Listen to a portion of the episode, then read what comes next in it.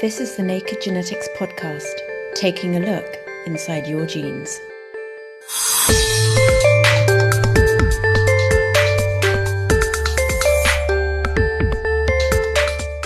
For many years, scientists have been searching for the mysterious engram, the place in the brain where memories are kept. And thanks to advances in genetics and neurobiology, it looks like they're now getting close to finding it. Engram is a really old word. Engraphy was the process of writing down a memory in the brain. It's not exactly a snapshot, but you can sort of think of it as a little snapshot in your brain. Plus, contagious cancers in dogs and devils, and our gene of the month prefers the cold.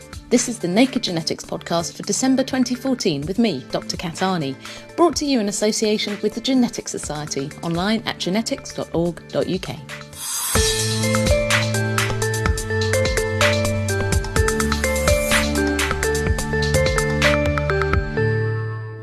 This month, I'm reporting back from the Genetics Society autumn meeting held at the Royal Society at the end of November. It focused on the genetics and neurobiology of learning and memory.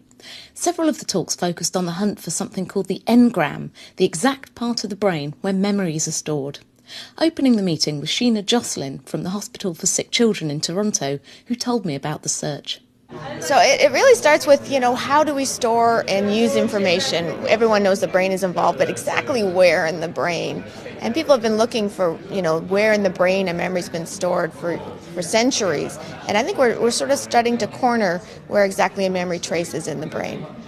In your talk, you used a wonderful word, engram. What's what's the search for the engram? Yeah, so engram is a really old word, um, pr- first proposed as uh, by uh, Richard Semon, who was a German um, scientist, and he thought engram was the, the those bits in the brain that store a particular memory. So en- engraphy was the process of writing down a memory in the brain. So, say I was to uh, go somewhere, it would be written into a little particular bit of my brain. Absolutely, absolutely. I mean, it's not exactly a snapshot, but you can sort of think of it as a little snapshot in your brain. Like a photo album. Exactly, exactly. It turns out our memory is not like a photo album, but for this sort of analogy, that's, that's fair enough. So, in the intervening time, where have we come in understanding this, and how are you trying to figure out where in the brain our memories are made? Well, it turns out that the, the sort of history of looking for the engram or the memory traces is pretty colorful and has a, a wonderful past, and, and a lot of people have looked, and it's very elusive. People can't seem to find exactly where in the brain a memory is stored, and it's been sort of frustrating scientists for, for generations.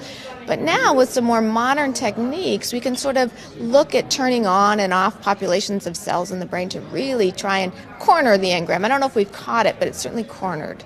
What do we know so far about, I guess, what a memory is? What does it look like in the brain? Right. So it's sort of like describing what um, an elephant is by grabbing little parts of it. We, we know parts about the memory, but we can't describe the entire thing. We know that memories are stored about in collections of brain cells or neurons in the brain. We know that they can become tightly bound together so that they become an ensemble or a group of neurons. We know that these neurons are pretty sparse, so very few of them across the brain can hold a memory. Other than that, we're still trying to find out more about the memory. We, we, we haven't exactly figured out what it is yet and how exactly it's formed. So tell me a bit about your work, and you're working on the response to fear. How are you trying to dissect that and figure out where these fear memories are stored?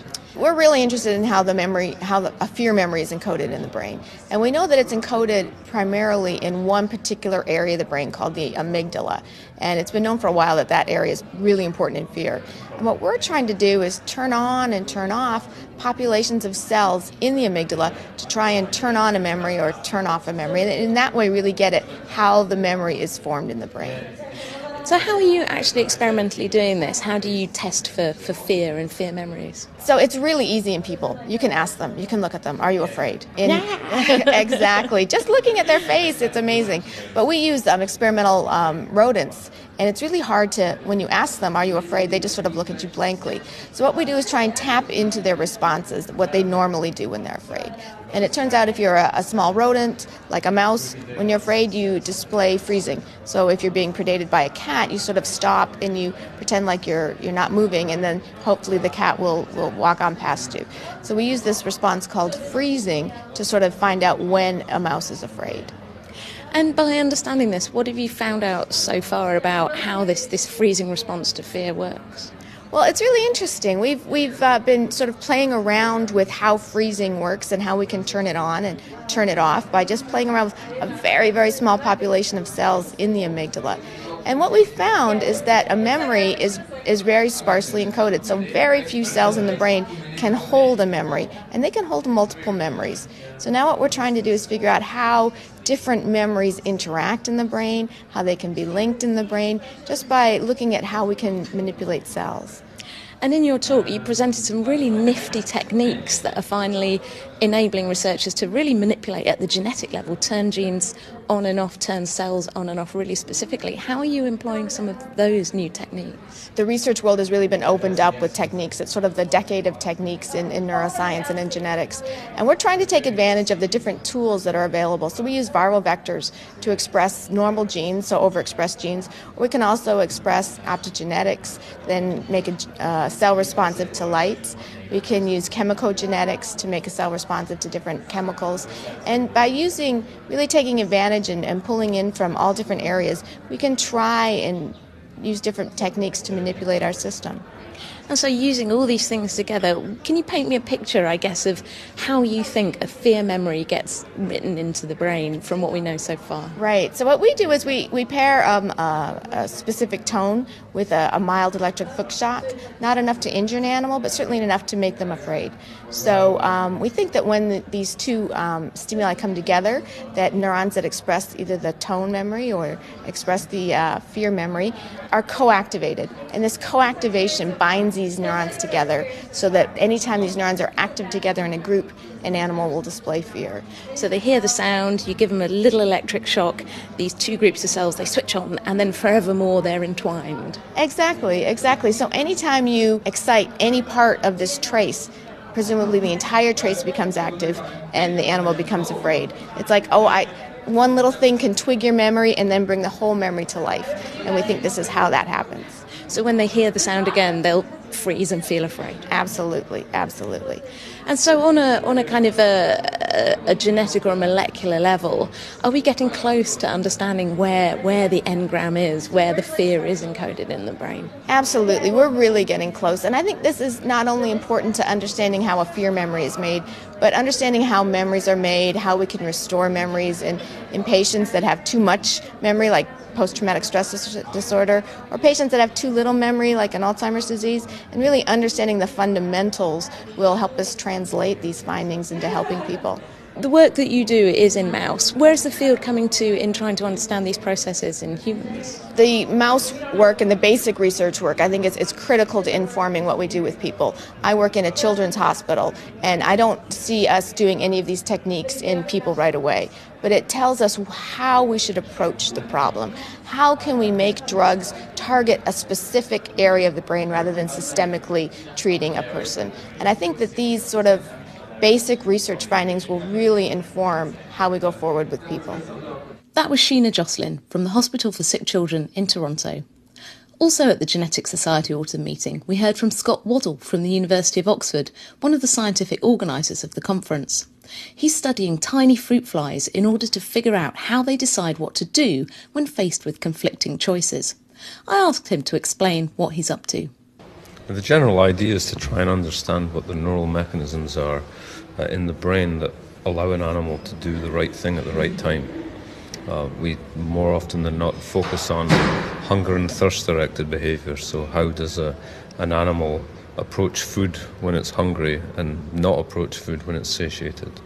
How does it look for a drink of water when it's thirsty rather than look for a piece of food? So, how does it select and prioritize one, one behavior over another? Because I guess when it boils down to it, we kind of we eat, drink, sleep, reproduce. How do we decide what to do? Exactly. So that obviously, if, if all of these possibilities provide the animal with a conflict, they have to decide which of these potential things should I bother engaging at any any given time. And of course, if they're more sleepy than hungry, then the thing they should do to promote their survival is to sleep rather than feed, and vice versa. So, how are you trying to understand what's going on here? What what organisms are you looking at? So we specifically use the fruit fly, Uh, and the reason for that is that the genetics and the small nervous system allow us to bring these mechanisms down to cellular resolution. And the genetics in turn allows us to manipulate molecules within these circuits. So, what are you actually looking at? How do you test what's going on when a fly is, is making a decision what to do? So, typically, we train flies uh, with an odor accompanied with a food reward or an odor accompanied with a water reward. And then the thing that we actually measure is when given a choice between two odors, we ask which one do they prefer. And obviously, in a experiment where we've rewarded one of the odors with food, we would expect them to approach that food associated odor in the later test. And, and the same kind of thing is true for water associated odors. It seems incredible to me that something as, as small as a fruit fly and as simple, I guess, as an insect like that, you can train it to do something.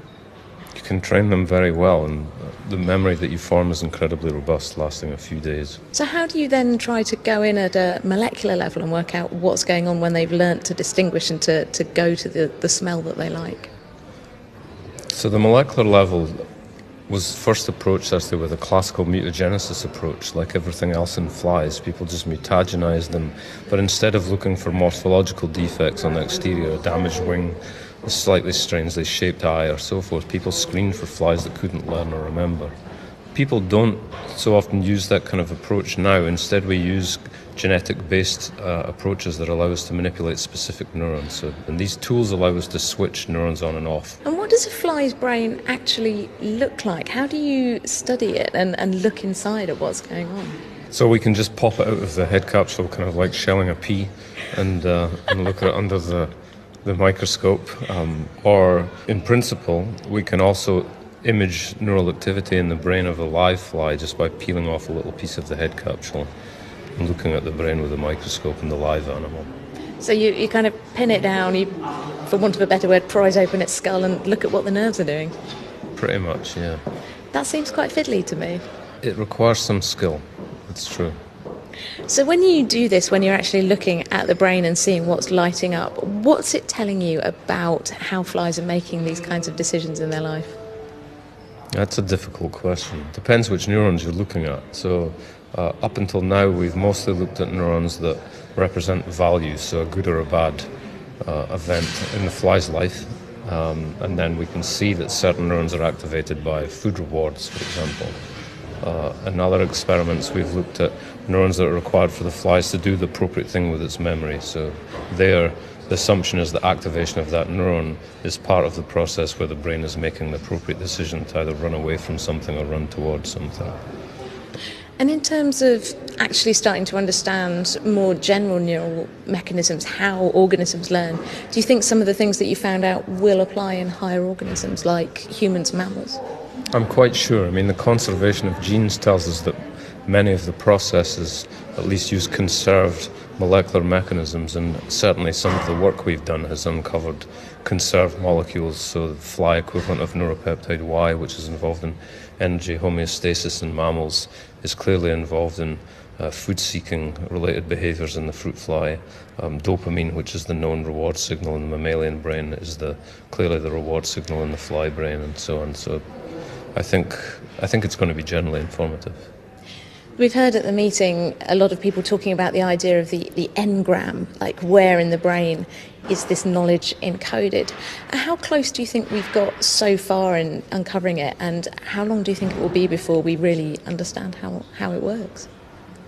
Well, I think I can be pretty optimistic here. So I think we have at least located a synaptic junction, a, a junction between two sets of neurons that where the memory is probably represented. So I think that is essentially the engram or part of the engram in the fly brain. So I think we've already gotten there. The question is, you know, what resolution can we actually get to? Can we say it's a specific synaptic connection? So yeah, I think it's, it's only a matter of time. And kind of philosophically, it's a bit strange to think that all the memories we have, everyone we've ever known, is just somehow written into the junctions between our nerve cells. I find that quite reassuring that you can explain it rather than not.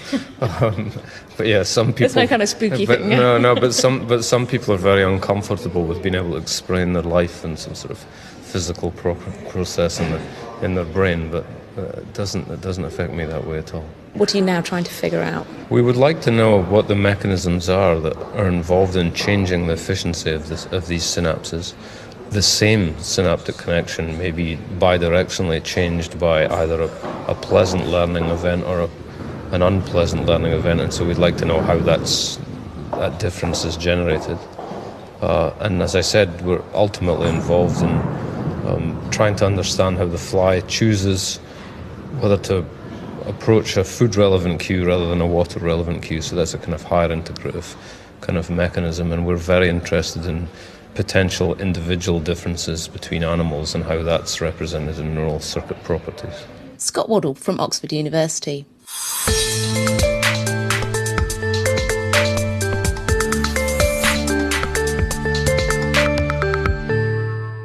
Also at the meeting, we were treated to a lecture from Cambridge University's Elizabeth Murchison, winner of the Society's 2014 Balfour Prize. She works on two unusual cancers Tasmanian devil facial tumours and CTVT, that's canine transmissible venereal tumours. But unlike all other cancers we know of, these diseases are contagious and can be transferred between animals. And unfortunately for Tasmanian devils, it could be driving them to extinction. I asked her to tell me the story. We normally think of cancer as a disease that arises when a cell in our body acquires mutations that causes it to grow into a tumor, and sometimes that can spread inside the body. Um, however, we normally think that cancer doesn't survive beyond the body of its hosts. So these two cancers in dogs and in Tasmanian devils have actually acquired adaptations which have allowed them to survive beyond the deaths of the original dog and devil that first gave rise to them and to spread through the population uh, as a transmissible cancer. It sounds like pretty scary stuff. It's pretty scary, yeah, and it's lucky that this has only happened twice that we know of in nature, but um, uh, it's really a type of disease that we didn't really uh, know much about previously. So let's start with the devils. Tell me a little bit about um, the Tasmanian devils and this cancer that affects them and what you found out about it. Yeah, so the Tasmanian devil is a carnivorous marsupial. It's actually the largest living uh, marsupial carnivore. It lives only in Tasmania, which is um, just to the south of the mainland of Australia. And um, the Tasmanian devils are actually threatened with extinction due to the emergence of this transmissible cancer. The cancer was first observed in 1996, and since then it's spread rapidly through Tasmania and is now affecting, um, I think, more than 60 to 60% of their habitat, and it's caused massive population declines in the most severely affected areas. The disease is threatening to cause extinction of the species within only uh, uh, 20 to 30 years. So it's a really serious situation uh, for the devils. And seems quite strange for a disease that only appears to have emerged in the past couple of decades. Yes, it's a it's a highly virulent disease. It's uh, it's spread by biting between devils. Devils get tumors on their face or inside their mouth, and uh, when they bite another devil, they actually physically implant the living cancer cells, uh, and somehow they're able to escape the immune system and grow into a new tumor in, in that next devil. It seems to be highly transmissible, um, and it causes death of affected devils within only a few months of the appearance of symptoms. So it's a it, it's a really nasty disease. How did people figure out that this wasn't just a virus that was being transmitted from devil to devil and was actually the cancer cells? The key experiments came from looking at genetics, actually. Uh, we found that the genetic um, patterns that you see in the DNA of the devil cancer are all very similar to other cancers and very different to uh, the genetics of the hosts. So normally, if, if a cancer arises from um, from a cell in the body, it would retain most of the genetic variants which are present within that person's normal DNA. Um, what we see in the devil is that the the cancer actually uh, has genetic variants which are similar to more similar to another devil than they are to the cancer's own host. So it's really clear from the genetics that it's actually not arising from the devils uh, carrying the cancer, but rather arose a long time ago from a different devil and has spread through the population by biting. These must be pretty exceptional cancer cells to be able to be transmitted and survive like this. What sort of things do we know about that enable them to survive and that they don't just get rejected by the new host's immune system? Yeah, well, this is a very good question because um, everything that we know about immunology suggests that uh, transmissible cancers are impossible because they come from a different individual. They should be rejected. Somehow the devil's immune system is not able to d- reject this cancer.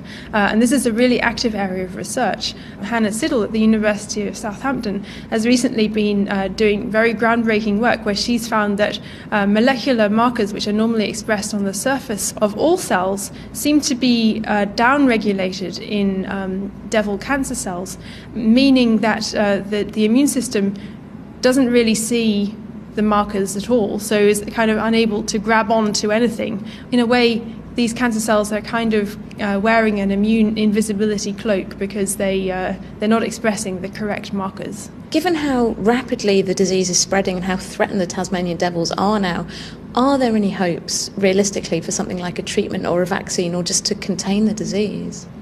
Of course. Well, at the moment, there's a lot of effort going into um, captive breeding programs, so keeping devils alive and breeding in captivity just in case the disease does cause extinction in the wild. And this is a really important program and is essential to try to keep devils alive and breeding. Uh, even if they do disappear in the wild.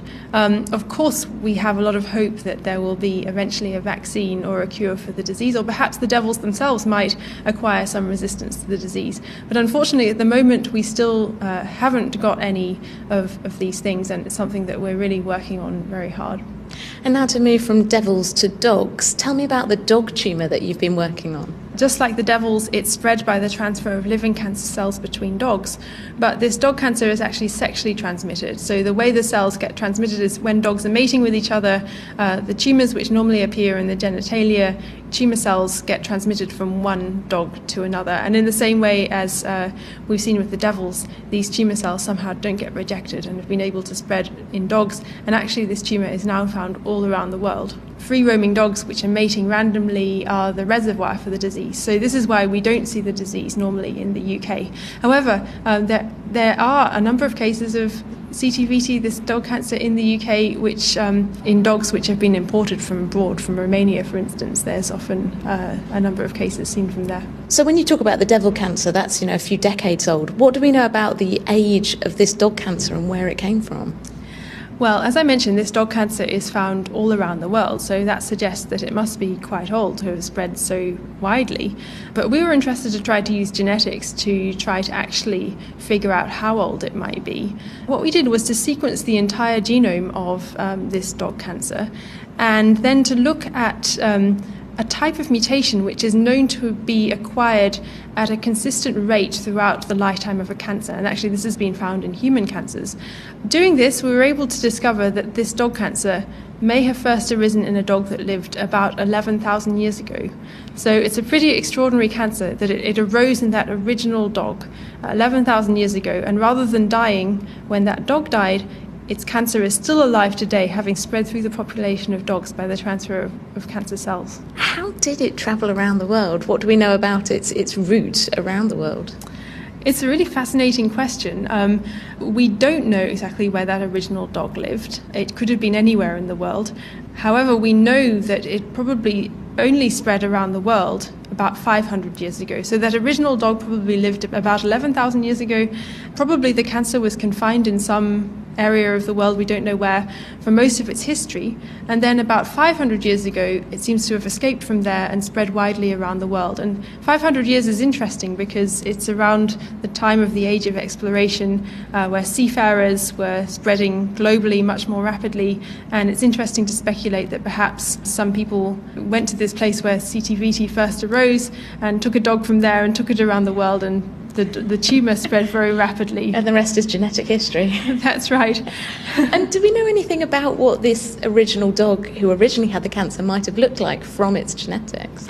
If you think about it, the dog that first gave rise to CTVT, uh, its genome, its DNA, is actually still alive in the cancer that it gave rise to, even though that dog itself probably died 11,000 years ago. So we've been able to piece together what that original dog might have been like by looking at its DNA the DNA of its cancer. And uh, we've been able to determine that probably it was most closely related to a group of dogs known as the ancient breed dogs. These are dogs which um, have a more ancient genetic signature. They include the East Asian breeds like Akitas and uh, African breeds like the Basenji and northern breeds like the Alaskan Malamute and the Husky. Uh, we don't know exactly which breed it was most closely related to, but it's those types of dogs. In addition to that, we were able to look at specific genetic uh, regions which are associated with certain uh, traits in dogs, like coat colour and morphology and behaviour. And we were able to determine that the dog that first got CTVT probably had an agouti coat, which is a kind of browny greyish coloured coat.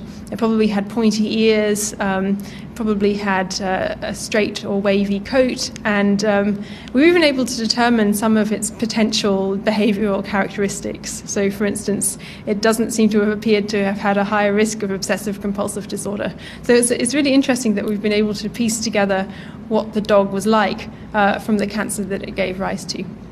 Obviously, the dog and the devil cancers seem pretty exceptional in the natural world, but are there any lessons we can take about cancer on a wider basis? And also, is there a risk that these types of transmissible cancers could arise again?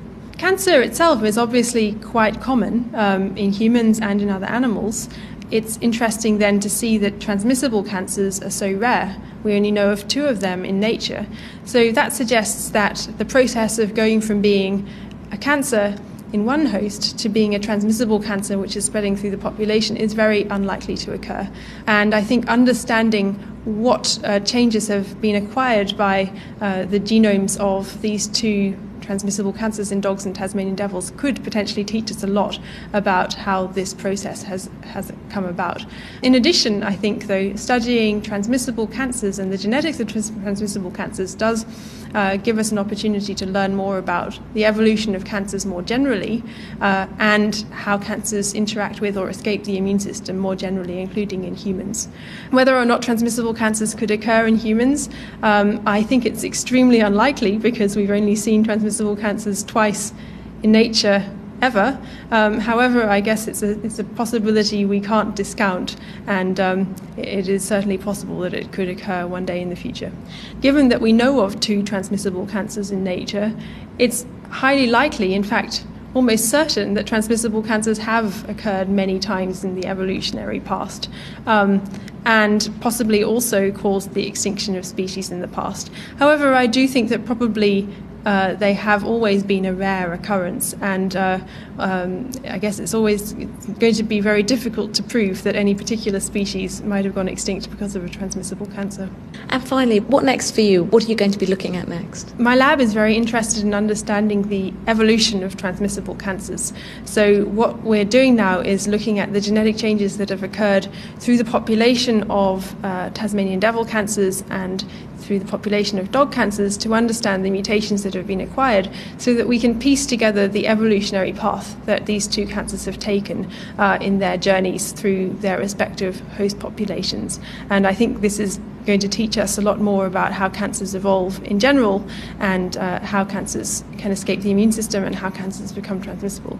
That was Elizabeth Murchison from the University of Cambridge. And finally, it's time for our gene of the month, and this time it's shibire, named after the Japanese word for limbs going to sleep. Shibire is the name given to an unusual mutation in the fruit fly Drosophila's dynamin gene, which normally makes a protein that helps to release tiny packets of molecules from nerve cells, enabling them to transmit information.